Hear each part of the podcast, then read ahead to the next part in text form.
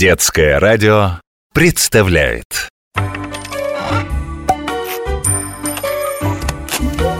Необыкновенные истории обычных вещей.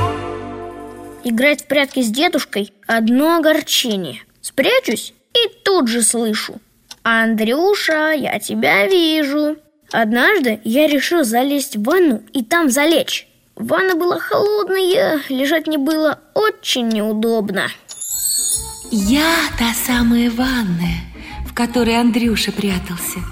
Забрался, калачиком свернулся, а через минуту замерз и сам дедушке сдался. А я виновата.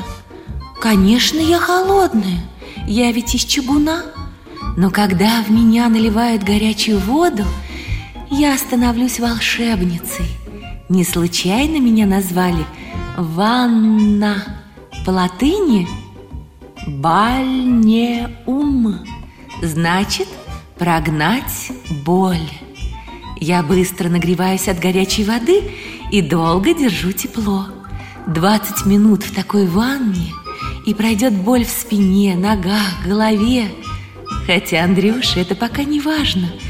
У него и так редко что болит.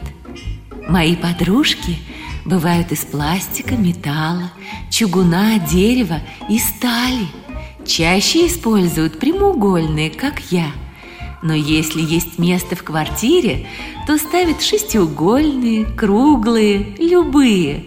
Формы, цвета и размеры, какие хочешь.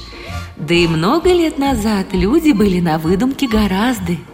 При раскопках в Греции нашли керамические и бронзовые ванны старушки, которым две тысячи лет. В Индии ванны, которым по пять тысяч лет – там их называли помывочные сосуды и стояли не в каждом богатом доме. В нашей стране мылись в огромных деревянных бадьях.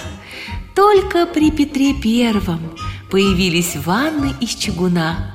А моей пра-пра-пра-прабабушкой, самой первой ванной, вернее ее подобием, была лужа.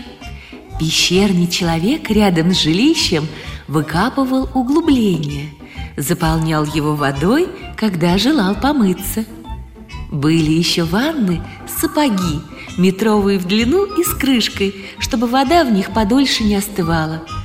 Вот бы там Андрюше спрятаться, никто бы его не нашел.